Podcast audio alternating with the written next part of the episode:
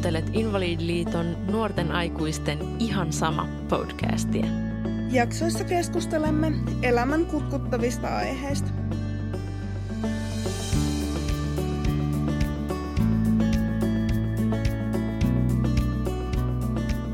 Kun mä olin yläasteikäinen, niin tietenkin monet mun ympärillä, mun ystävistä ja tutuista ja luokkakavereista rupes seurustelemaan ja pohtimaan sitä, että millaisessa vaikka parisuhteessa haluaa olla ja kenen kanssa ja, ja millaista elämää haluaa ylipäätään elää, minkä näköistä se on ja millainen se oma identiteetti on. Varmaan kaikilla oli vähän semmoinen oman identiteetin etsimisvaihe, mikä on, mikä on tyypillistä. Siinä vaiheessa mä huomasin itseltä, että semmoinen pohdinta tuntuu jotenkin aika vieraalta. Nyt kun tälleen taaksepäin katsoo, mitä ei välttämättä silloin ymmärtänyt, niin mä koin, koin silloin aika vahvasti semmoista tietynlaista tunnetta siitä, että mä en esimerkiksi ollut hirveän tietoinen siitä, että mikä mun vaikka sukupuoli-identiteetti oli tai mikä mun seksuaalinen suuntautuminen oli. Toisaalta ne oli sellaisia asioita, mitä mitkä ei hirveästi kiinnostanut mua vielä siinä vaiheessa, mutta nyt kun taaksepäin katsoo, niin mä oon ruvennut pohtimaan sitä, että minkä takia ne ei kiinnostanut mua siinä vaiheessa. Ja mä oon paljon pohtinut sitä, että miten semmoinen identiteetin löytyminen ja vaikka seksuaali- ja sukupuoli-identiteetin identiteettiin kasvaminen ja sen pohtiminen, niin miten siihen on vaikuttanut mun vammaisuus. Kun jotenkin vammaisuus on aina, aina ollut mun elämässä ja mä oon aina ollut, aina ollut tosi tietoinen siitä ja niin kuin edellisissäkin jaksoissa ollaan puhuttu, niin siihen on suhtautunut eri elämänvaiheissa eri tavalla. Mutta yksi seikka, mikä siihen myös liittyy, on se, että sitä on tosi pitkään pidetty ja ulkoapäin katsottu mun ensisijaisena identiteettinä – Mä olen lapsesta saakka tavallaan korostettu ja mun elämänpiiri on pyörinyt, pyörinyt tietyin osin sen ympärillä, että okei, mä oon Jaana, mä oon vammainen ihminen. Ja se on osaltaan ollut varjostamassa mun muita identiteetin osia ja sitä, että mä oon ylipäätään ollut tietoinen siitä, että mulla on muita identiteetin osia ja mulla on lupa olla – että siinä vaiheessa sitten, kun mä rupesin tutkimaan vaikka omaa, omaa tota, seksuaalista suuntautumista ja, ja tajusin, että, että mä en ole, en ole hetero, vaan tota, olen jotakin muuta, niin siinä vaiheessa tuli vähän sellainen uupunut olo siitä, että ei kai nyt tämmöistäkin vielä. Että jotenkin kun on, kun on jo yksi syrjintäperusteeksi lukeutuva identiteetti, niin tuntuu aika uuvuttavalta ajatella, että okei, että mulla vissiin on toinenkin. Ja tätä, siitä heräs aika, aika isot pohdinnat siitä, että miten, miten mä voin olla tässä maailmassa, jos mä olen vammainen ihminen, sitten mä oon vielä nainen ja sitten mä kuulun seksuaalivähemmistöön – niin onko mulla mitään, onko mulla yhtäkään roolimallia, mä en löytänyt sellaista. Ja siitä aiheutui paljon semmoista, semmoista ajatusta siitä, että voiko näin ylipäätään olla. Siihen kun yhdisti vielä sen, että, että kasvoin ja elin pienellä paikkakunnalla, missä, missä tällaista asioista ei puhuttu hirveästi. Mä olin tosi sellaisessa umpiossa pitkään, kunnes sitten, sitten lopulta – rupesin itse hakemaan tietoa erilaisista identiteeteistä ja sain varmistuksen siitä, että kyllä, kyllä ihmisellä voi olla useampia identiteetin osia vammaisuuden lisäksi. Mutta jotenkin se vammaisuuden ensisijaisuus ja semmoinen jotenkin koko, ihmi, koko ihmisen määrittävyys, niin istutetaan ihmiseen tosi nuoresta, niin kuin mäkin istutin itseeni, kunnes, kunnes lopulta sitten ymmärsin ajatella toisin. Tervetuloa taas kuuntelemaan Invalidiliiton ihan sama podcastia. Mä olen Jaana. Ja mä olen Pinja. Ja tänään puhutaan moniperusteisuudesta, moniperusteisista identiteeteistä ja moniperusteisesta syrjinnästä. Se on vähän semmoinen hankala sana, mutta käytännössä sillä tarkoitetaan, tarkoitetaan sitä, että itse asiassa jokaisen meistä identiteetti on moniperusteinen. Meillä on monenlaisia identite- identiteettejä. Mä esimerkiksi jo edellisten mainittujen lisäksi olen vaikka tätä, tosiaan vammainen ihminen, sitten mä kuulun, kuulun seksuaalivähemmistöön, sitten mä olen vaimo, mä olen sisko ja tätä, tytär ja työntekijä. Sitten mä oon myös työnantaja ja monenlaisia. Minkälaisia identiteettejä sulla on, Pinja? No siis totta kai tämä vammainen. Sen lisäksi mäkin olen työntekijä ja työnantaja, ystävä, roolipelaaja, kirjoittaja, vaikuttaja, nainen ja seksuaalivähemmistön edustaja. Joo. Se on, se on jännää, mitä, mitä kaikkea me määritellään identiteetiksi. Kun vaikka just se, että, että sä määrittelet, että, että roolipelaaja on sun identiteetin osa – Miten, miten sä määrittelet tavallaan se, että mitä, mitä identiteetti tarkoittaa sulle? Mm, identiteetti on mulle opittuja, äh, niin kun, opittuja toimintatapoja ja äh, käytöstä ja myös niin kun, tapaa hahmottaa sitä ympäröivää maailmaa. Ja sen lisäksi se on tapa hahmottaa itseään osana ryhmää ja taas toisaalta, että miten muut ryhmän jäsenet hahmottaa itsensä. Se on kyllä tosi, tosi ajatuksia herättävä kuvaus, koska jotenkin itse sitä jää tosi usein jumiin sellaiseen, sellaiseen ajatukseen siitä, että no, että mun identiteettiin kuuluu ne asiat, jotka, jotka niin kuin ei muutu tämän, tämän elämän aikana – vaikka, vaikka just se, että ää, olen jonkun tytär.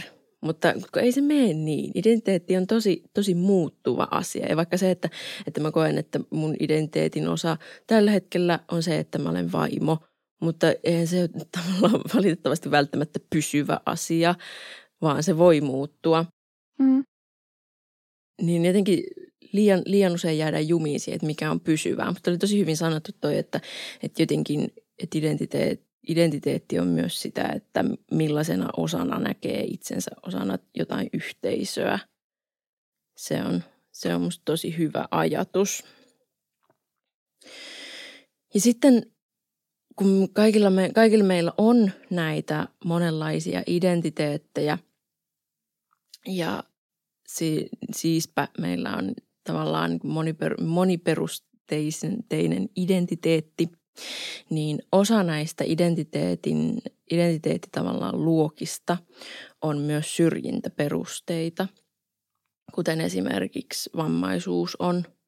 Vammaisuuden perusteella ihmisiin kohdistetaan syrjintää eri tilanteissa ja eri tavoilla, mutta sitten esimerkiksi, esimerkiksi myös seksuaalisuus, seksuaalisuuden perusteella ihmisiin kohdistetaan syrjintää – tai sitten vaikka etnisen taustan perusteella, uskonnon perusteella. Niitä tota, syrjintäperusteita on monta erilais, erilaista ja ne perustuu Suomessa yhdenvertaisuus ja, yhdenvertaisuus- ja tasa-arvolakeihin. Mutta sitten tämä moniperusteinen syrjintä, millä tarkoitetaan siis sitä, että syrjintää kohdistuu kahteen tai useampaan syrjintäperusteeseen samassa ihmisessä, niin se onkin vähän tuntemattomampi käsite. Milloin, milloin sä, sä oot ensimmäisenä kuullut tästä? Öö, itse asiassa niin kun, silleen, että mä oon reagoinut käsitteeseen, niin varmaan joskus vuosi sitten, kun sun kanssa keskusteltiin asiasta. Joo. Mutta ilmiön tunnistan kyllä. Niinpä, se on tosi, se on tosi jännää, koska Mäkin tunnistan nyt, kun katsoo taaksepäin omaa elämää, niin tunnistan, että mä oon kohdannut moniperusteista syrjintää, mutta sen sanan mä oon saanut sille vasta ää, ihan muutama vuosi sitten. Ja, ja se vaan jotenkin korostaa sitä, että kuinka, tärkeä, kuinka tärkeitä erilaiset käsitteet on, miten niillä voi ja, jaottaa ja jotenkin tarkastella omaa elämää ja nimetä siinä, siinä olevia asioita. Moniperusteista syrjintää on siis kolmenlaista. On sellaista moninkertaista syrjintää, kumulatiivista syrjintää ja sitten risteävää eli intersektionaalista syrjintää – ja nämä kaikki, kaikki muodot on tosiaan sellaisia, mitkä kohdistuu, kohdistuu useampaan syrjintäperusteeseen. Tässä moninkertaisessa syrjinnässä sillä tarkoitetaan sellaisia tilanteita, missä yksi henkilö tulee eri tilanteissa syrjityksi eri identiteettiosien ja syrjintäperusteiden perusteella. Esimerkiksi jos sä Pinja vaikka yhdessä tilanteessa tuut syrjityksi tota, sun vammaisuuden perusteella ja sitten toisessa tilanteessa tuut syrjityksi vaikka sun seksuaali-identiteetin perusteella, niin se on tällaista. Sitten voidaan puhua kumulatiivisesta syrjinnästä, missä samassa tilanteessa sä voit tulla syrjityksi kahden tai useamman perusteen kautta. Esimerkiksi vaikka jos sä oot työhaastattelussa, niin sitten sua voidaan siinä samassa tilanteessa syrjiä sekä vammaisuuden tai seksua- ja seksuaali-identiteetin perusteella, mutta ne syrjinnän muodot on tavallaan erilliset. Että siinä saattaa, saattaa ilmetä vaikka, vaikka sellaista, että ensin, sanot, ensin sanotaan, että ää, no jos tuut tänne töihin, niin ei me kyllä missään, missään tapauksessa voida tehdä mitään, mitään tota, muutoksia tänne, tänne ö, työpaikalle, että kyllä sun täytyy, se, kyllä sun täytyy selvitä ilman, ilman ramppia ja ilman, ilman tota, säädettävää pöytää ja muuta – ja sitten siinä työhaastattelussa sanotaan myös, että me ei muuten sitten, sitten oikeastaan niin kuin haluta tähän työyhteisöön yhtään sateenkaari-ihmistä, että, että tota, jos olet semmoinen, niin älä ei, ei kannata tulla tänne. Ja sitten äh, se kolmas muoto, eli se äh, intersektionaalinen eli risteävä syrjintä, on on näistä muodoista ehkä se haastavin tunnistaa. Sillä tarkoitetaan sellaista syrjintää, jossa kaksi tai useampi syrjintäperuste muodostaa tavallaan ihan omanlaista syrjintää, mikä, mikä kohdistuu nimenomaan näiden tota, eri syrjintäperusteiden kombinaatioon. Ja tota, tällaisesta, tällaisesta syrjinnästä ää, on paljon, paljon esimerkkejä maailmalla, maailmalla, vaikka ihan siitä, mistä tämä tota, moniperusteisen syrjinnän käsite ja tutkiminen on tullut. Se on tullut Jenkeistä, jossa tota, mustat naiset rupesivat tutkimaan sitä, että miten, miten rasismi näyttäytyy erilaisena, kun sä oot, kun sä oot tota, sekä nainen että kuulut etniseen vähemmistöön verrattuna siihen, että jos sä oot mies ja kuulut etniseen vähemmistöön, niin, tota, niin se synnyttää, synnyttää semmoisia ihan uudenlaisia syrjinnän muotoja. Vaikka esimerkiksi tässä vamma- vammaiskentässä mä oon aika paljon törmännyt ihan, ihan työnikin kautta siihen, että vammaiset sateenkaari-ihmiset tuntee olevansa nimenomaan semmoisen kahden tabun alla – että tavallaan koska, koska vammaisia sy- vammaisten syrjintään liittyy, liittyy vaikka just seksuaalisuuden kieltämistä. Ja tavallaan vammaisten seksuaalisuus ylipäätään, ylipäätään on tabu. Niin monesti tulee sellainen tilanne, että koska sulta ei välttämättä koskaan kysytä, että no ootko sä nyt hetero vai homo vai mikä, niin, niin sä et myöskään koskaan pääse pääse vaikka ulos kaapista sun seksuaali-identiteetin kanssa. Että sä et tavallaan pääse sinne kaappiinkaan. Mm. Joo, se on valitettava fakta ja itse, itsekin olen törmännyt tähän, että kaappi on, kaappi on ulottumattomissa. Että kerran esimerkiksi olin tota, kosmetologilla käymässä ennen treffejä ja juteltiin siinä ja sitten muutama kuukausi myöhemmin kävin tota, samalla kosmetologilla uudestaan ja sattui muistamaan, että olin, olin edellisellä kerralla menossa treffeille ja kyselin sitten, että miten meni ja tota, vastasin, että hyvin ja hän kysyi sitten, että no, että onko se nyt mun poikaystävä, johon mä olin sitten, että no se oli kyllä nainen, että... Joo, joo. Että se on sitä intersektionaalista eli risteävää syrjintää voi olla tosi vaikea toisaalta tunnistaa, koska ne on, sella, ne on sellaisia syrjintätilanteita, missä, missä syrjintää kohtaavakaan ei voi oikeastaan olla varma, että jotenkin mihin, mihin osaan mun identiteettiä tämä syrjintä kohdistuu ja mitä, mitä laajemmalle se kohdistuu, niin sen vaikeampi sitä voi olla tunnistaa. Mutta miten, ootko sä törmännyt siihen, että sitä vammaisuutta pidetään nimenomaan ensisijaisena identiteettinä ja jotenkin, miten, miten sä oot löytänyt myös muut sun identiteetin osat? No, ne on, ne on tota, löytynyt hyvin, hyvin tiputellen ne identiteetin osat ja tuntuu, että välillä ne muut identiteetin osat painuu joka tapauksessa tonne taka-alalle, vaikka ne onkin nykyään läsnä, mutta esimerkiksi silloin, kun tekee tätä vaikuttamistyötä vammaisnäkökulmasta niin kuin hirveällä höykillä, niin saattaa jossain vaiheessa tulla semmoinen ähky, että onko mussa yhtään mitään muuta, kun tuntuu, että mistään muusta ei puhu kuin tästä.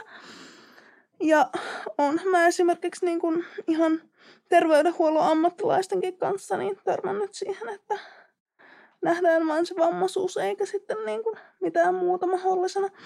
Mutta äh, ehkä se, että miten mä oon ne muut identiteetin osat löytänyt, niin mulla on ollut aina, aina tosi kannustava elinpiiri, että niin kuin koskaan ei ole saanut jäädä makaamaan siihen esimerkiksi en pysty tai en tiedä pystynkö tai tämän takia on hankalaa, vaan aina on kannat, kannustettu löytämään ne intohimot, kuten mulla vaikka kirjoittaminen ja, ja sitten mulla on ystäviä, jotka näkee persoonan eikä rajoitteita itsessään, jolloin ne automaattisesti esimerkiksi rahas mut roolipelaamaan ja multahan ei hirveästi kysytty silloin, kun ensimmäiseen peliin päädyttiin. Mulle todettiin, että sutkin ilmoitetaan sitten tänne. Ja totesin sitten, että tämä on aivan mahtava yhteisö. Joo. Se on aika yle, yleinen ja jotenkin jännittävä teema ylipäätään just toi, että nähdään, nähdään persoona niin kuin vamman takana.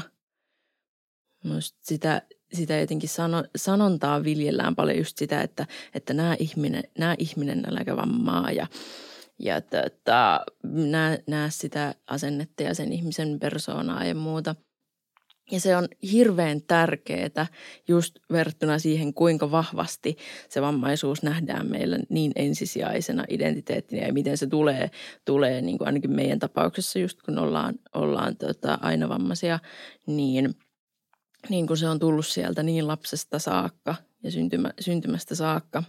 Jotenkin mä viime aikoina, viime aikoina ruvennut myös pohtimaan sitä, sitä tota, nämä ihminen, ihminen vamman takana – että miten, mitä, mitä se niinku oikeastaan tarkoittaa. Kun sitten taas, ää, jos mä pohdin vaikka mun, mun tota, muita identiteetin osia, vaikka just, sit, just sitä seksuaali- ja sukupuoli-identiteettiä, niin en mä toisaalta sanoisi, että, että näe minut sukupuoleni takana – se, tai näe, näe minut seksuaali-identiteettini takana, niin tätä, jotenkin mä olen ruvennut pohtimaan, että mistä, mistä se niin tulee se ajatus. Mä luulen, että siis ilmaisuhan on tönkkä, mm, mutta mä mm. luulen, mm. että se tarkoittaa just sitä, että niin kuin sillä yritetään sanoa, että se vamma ei ole ainoa, että ihminen ei ole vaan niin kuin rajoitteiden muodostama kuori, niin, niin. jolla ei ole esimerkiksi niin kuin mielipiteitä tai ajatuksia tai kiinnostuksen kohteita, vaan että se niin kuin spektrumisen sisällä, mikä näkyy ulospäin selkeästi, on tosi laaja. Jep, jep. Ja just tavallaan se on varmasti myös semmoinen vastavoima sille niin kuin ulkoapäin tulevalle ensisijaistukselle jotenkin siitä, että, että meillä, on, meillä on valta ja mahdollisuus määrittää itse, että mikä on se, mikä on se meidän ensisijainen identiteetti. Ja tota, mä oon paljon pohtinut sitä, että mikä, mikä on mun ensisijainen identiteetti ja onko, onko mulla ensisijaista identiteettiä. Mä oon tullut jotenkin siihen tulokseen, että, että ei mulla kyllä ole. Jotenkin tosi vahvasti myös itselle tulee vastareaktiona se, että haluaisi sanoa, että no vammaisuus ei ainakaan ole mun ensisijainen mm. identiteetti. Mutta, tätä, mutta sitten mä jotenkin joutunut pohtimaan, että, että onkohan nyt ihan näin. että jotenkin, vai tuleeko, se, tuleeko sekin ajatus jostain siitä, siitä että itse haluaisi tota, painaa sitä vammaisuutta jotenkin alas itsessään ja, ja jotenkin niin kuin, ö, tarkoituksellisesti tuoda muita identiteetin osia, osia ulos – äm, jos mä sorrun tohon ajatteluun, että vammaisuus ei nyt ainakaan ole, niin se on just sitä, että ikään kuin tavallaan haluaisi painaa pausenappulaa siitä vammaisuudesta ja niin kuin näyttää, että on niitä muita. Että se yksi on näkymätön, mutta kun fakta on se, että vammaisuus on ainakin meidän tilanteessa asia, joka ei ole koskaan näkymätön, vaan se on aina läsnä, kun sitten taas osaa meidän muista identiteeteistä meidän ei tarvitse tuoda esiin. Me voidaan valita, että, että niin kuin missä yhteyksissä me tuodaan mitkäkin meidän identiteetin osat. Sekin on kyllä, kyllä tota, tosi tärkeä pointti siitä, että mikä näkyy ulospäin ja mikä, mikä ei näy. Joo. Jotenkin itse vaan tämän pohdinnan jälkeen on, on huomannut, huomannut tosi vahvasti, että rupeaa itse vierastamaan vähän sitä nämä ihminen vamman, ta, vamman takana ajatusta just siitä, siitä näkökulmasta, kun en, en, en mä halua, että joku näkee jotakin mun vamman takana, kun tavallaan ei, ei siellä ole mitään. Tav- tavallaan kun, kun vammaisuus on niin kuin yhtälainen osa minua, kun on vaikka mun seksuaali-identiteetti. Mm. Että mä toivon, että kukaan näkee toisaalta mun vammaisuuden ohi, koska vammaisuus on myös tärkeä osa mun identiteettiä. Enkä mä, enkä mä ole minä, jos minussa ei ole kiinni kaikkia mun identiteetin osia. Ei, ei minusta voi nähdä sen vammaisuuden taakse, vaan se vammaisuus on osa mua, niin kuin on moni muukin osa. Ja mä, toivon, ja mä toivon ainakin omalta kohdalta, että mut, nä, mut nähdään niin kuin kokonaisena mm. kaikkien identiteettien kanssa. Joo, ihan sama. Ja siksi mä itse pyrin nykyään välttämään sitä näe sen vamman taakse myös. Ja pyrin niin kuin olemaan sillä, että näe se kokonaisuus ja näe muutakin sen vamman lisäksi. Että... Joo. Mutta Pinja, millaista, sanon, puhuit jo yhden kokemuksen siitä, että, että tunnistatte, että olet kohdannut tämmöistä moniperusteista syrjintää, niin onko jotain muunlaista, muunlaista tota, mitä olet kohdannut? Tai mm. miltä, miltä, se moni, miltä se moniperusteinen syrjintä voi näyttää? No tota, no esimerkiksi ehkä just, just tota, ää, vaikka se mun kokemus terveydenhuollon kanssa, että kun olin olin lukioikäisenä hakemassa ehkäisypillereitä, niin multa kysyttiin, että mihin sä niitä tarvit, kun sulla on ihan hyvä iho. Sitten mä olin silleen, että no ehkä mä en tässä teini-äidiksi halua identifioitua vielä. Että ehkä ihan niin kuin sen takia tässä olen. Ja sen jälkeen mulle ruvettiin selittämään asioista kuin viisivuotiaalle. Ja olin silleen, että mitäköhän täällä tapahtuu. Joo, joo. No, saman, samantyyppisiä kokemuksia nimenomaan niin kuin vammaisuuteen ja just sukupuoleen ja seksuaalisuuteen liittyen. Toki niin kuin moniperusteista syrjintää voi olla tosiaan just monenlaista.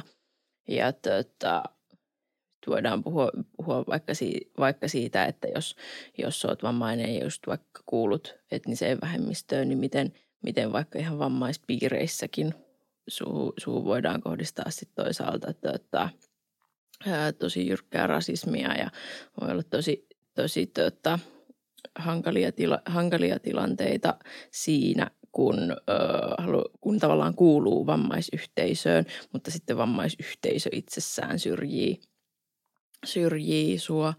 Ja, tota, ja sitten toisaalta miten, miten niin yhteiskunnassa, yhteiskunnassa otetaan vastaan. Että moniperusteista syrjintää on tosi monenlaista. Musta tuntuu, että meidän, meidän tapauksessa se, se liittyy ehkä suurimmilta osin nimenomaan siihen, siihen tota, jotenkin sukupuolen ja, se, sukupuolen ja seksuaalisuuden suuden käsitteeseen liitettynä vammaisuuteen.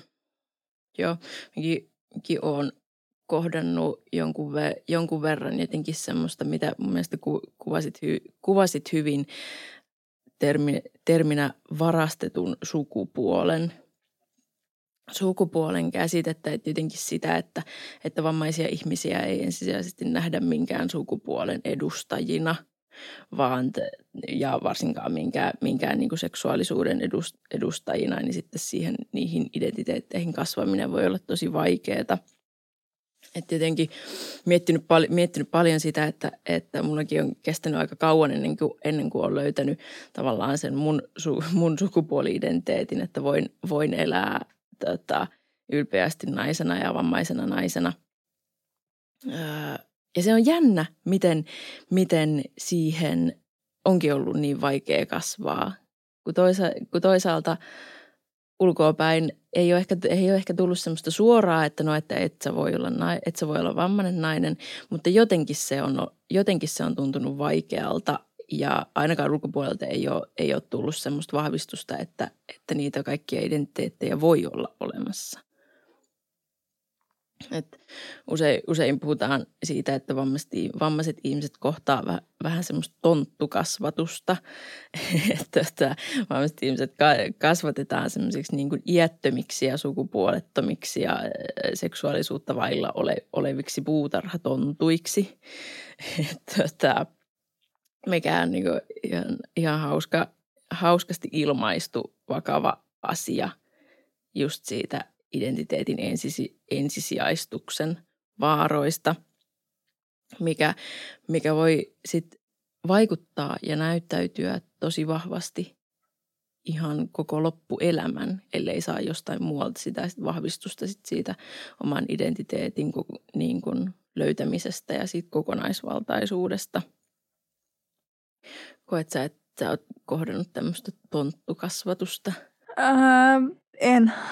Luojan kiitos. Siis mä pff, ymmärrän, ymmärrän vakavuuden ja ehkä joiltain pieniltä osilta pystyn myös niin kun siihen samaistumaan, mutta toisaalta mut on aina, aina yritetty kasvattaa siihen, että hoida itse, tee itse, selvitä itse että niin kun ei, ei ikään kuin tehdä puolesta, eli jätetä sinne lapsen tasolle. Ja toisaalta mulle on aina puhuttu esimerkiksi niin kun seksuaalikasvatus perheessä. Toki sen piti lähteä mun aloitteesta, mutta sitten kun mä olin silleen, että voidaanko nyt ystävällisesti puhua tästä, niin sitten siitä myös puhuttiin. Joo, joo. Ja mulla on aika vahva kokemus just siitä, että tota, niitä muita identiteetin osia ei oteta vakavasti, paitsi sitä, paitsi sitä vammaisuutta. Jotenkin, jotenkin toivoi, toivoisi, että pystyttäisiin tarkastelemaan ihmisiä nimenomaan kokonaisuuksina. Ja sen jälkeen, kun voitaisiin nähdä se, että jokaisella meistä on monenlaisia identiteettejä, niin mä uskon, että se moniperusteisen syrjinnän käsittely – tulisi myös helpommaksi, kun voitaisiin tarkastella koko, koko ihmisyyttä sen kautta, että meillä on monenlaisia, ide, monenlaisia identiteettejä ja pystyä tunnistamaan sitä paremmin sitä syrjintää, mikä kohdistuu moneen identiteettiin samaan aikaan. Mm. Mitä viimeisiä ajatuksia sulla on tästä teemasta? No viimeisimpänä mä haluan sanoa tosiaan sen, että niin kun, ihminen on kokonaisuus, joiden, tai jonka jokainen ominaisuus on tärkeä, eikä ne ominaisuudet sulje toisiaan pois tai saa myöskään peittää toisiaan. Eli täytyy nähdä se kokonaiskuva eikä takertua niihin pikkuosasiin. Joo. Ja mä, to, ja mä tahtoisin vetää, vetää tämän yhteen ja sanoa vielä, vielä sen, että kun ihminen kuuluu vaikka moneen, moneen tota, syrjintää kohtaavaan vähemmistöön, niin ihminen voi tuntea tosi vahvaa, vahvaa ajatusta siitä, että ei ole oikein tervetullut mihinkään yhteisöön. Jotenkin se, että onko mä vammaisena ihmisenä tervetullut sateenkaariyhteisöön ja vaikka tota, sateenkaarijärjestöihin tai tapahtumiin, pääsenkö mä niihin sisään, onko niissä, onko niissä esteetöntä vaikka ja tota, suhtaudutaanko muhun siellä hyvin?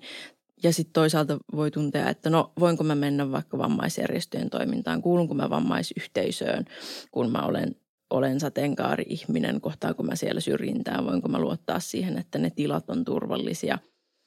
Niin tämä on semmoinen asia, mistä mun mielestä pitäisi puhua enemmän ja pitäisi, pitäisi tota, tehdä enemmän yhteistyötä eri, eri vaikka järjestöjen ja eri, eri yhteisöjen kanssa siitä, että miten – miten me saataisiin oikeasti kaikki tuntemaan olonsa tervetulleeksi, koska se tunne siitä, että mä en voi kuulua mihinkään yhteisöön ja mä en pääse mihinkään yhteisöön mukaan, koska mulla on näitä muita identiteettejä, niin on tosi murskaava, koska silloin, silloin ihminen tuntee, että tulee syrjityksi niiden ihmisten toimesta, joihin haluaisi samaistua.